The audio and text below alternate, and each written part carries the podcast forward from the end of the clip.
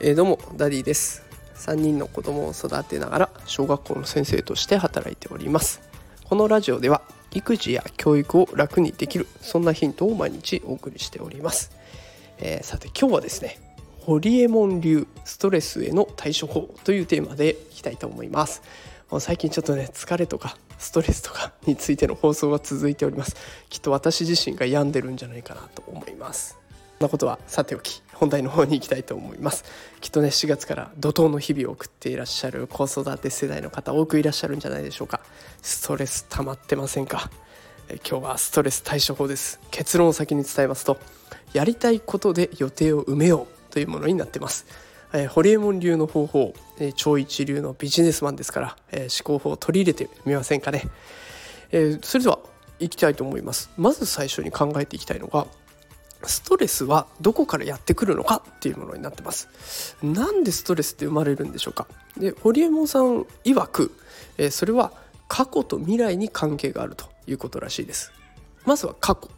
え過去に起こった出来事をくよくよと思い出すことってありませんかね。あの時の失敗がとかあの時怒られたことがとかいろんなこと考えちゃう時ありますよね。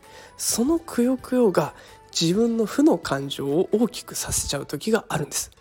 その時はそんなに深く考えてなかったんだけど思い出して思い出してずっと考えてるといつの間にかああもう嫌だ。悩んじゃうとかストレスになってくるわけなんですよね。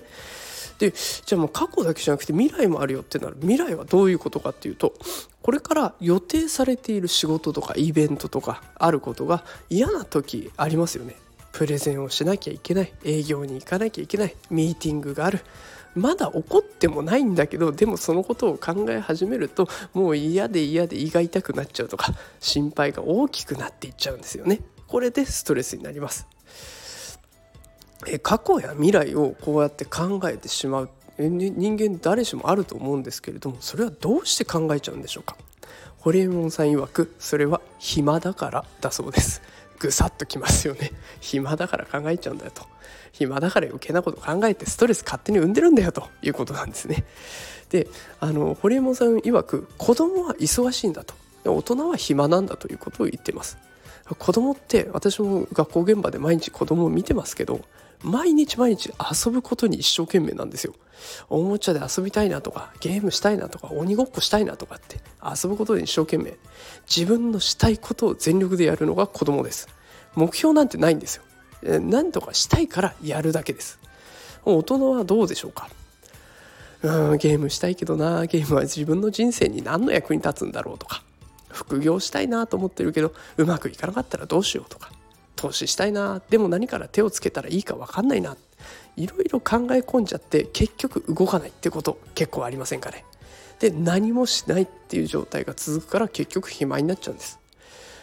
だからそうは言っても仕事が忙しいんだよっていう考えもありますよね。私もそう思ってました。この堀エモさんの話読むまではね。